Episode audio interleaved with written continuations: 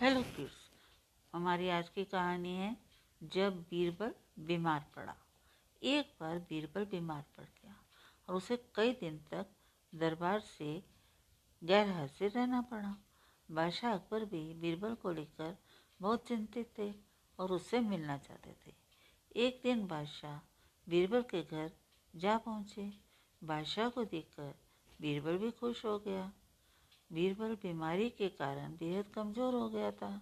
बादशाह ये जानने के लिए बेताब थे कि इस बीमारी ने कहीं बीरबल के दिमाग पर तो असर नहीं किया और इधर बीरबल जलपान आदि की व्यवस्था के लिए जैसे ही अंदर गया, बादशाह ने उसके पलंग के चारों पैरों के नीचे एक एक कागज़ दबा दिया।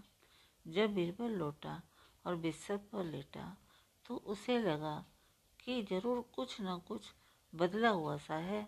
पर ये क्या? ये जानने के लिए उसने कमरे में चारों ओर नज़रें दौड़ाई। इस बीच बादशाह अकबर ने जानबूझकर बीरबल को बातों में लगा रखा।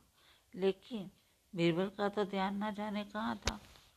आखिरकार अकबर ने बीरबल से उसकी बेचैनी का कारण पूछ ही लिया। बीरबल बोले, हजूर, ना जाने क्यों मुझे ऐसा लग रहा है कि मेरा पलंग वैसा नहीं है जैसा मैं छोड़ गया था? कुछ ज़रूर बदला सा लग रहा है। अकबर ने पूछा, कैसा बदला? हजूर, मुझे कुछ ऐसा ही लग रहा है कि पलंग के पैरों के नीचे किसी कागज़ में धस गए हैं या फिर पलंग कुछ ऊँचा ऊँचा उठा सा लग रहा है। अब बादशाह की समझ में आ गया कि बीमारी ने बीरबल के दिमाग पर कोई असर नहीं डाला। लेकिन फिर भी ऐसा जताते हुए कि वे कुछ नहीं जानते। अकबर बोले, बीमारी में ऐसे शक अक्सर उठ खड़े होते हैं।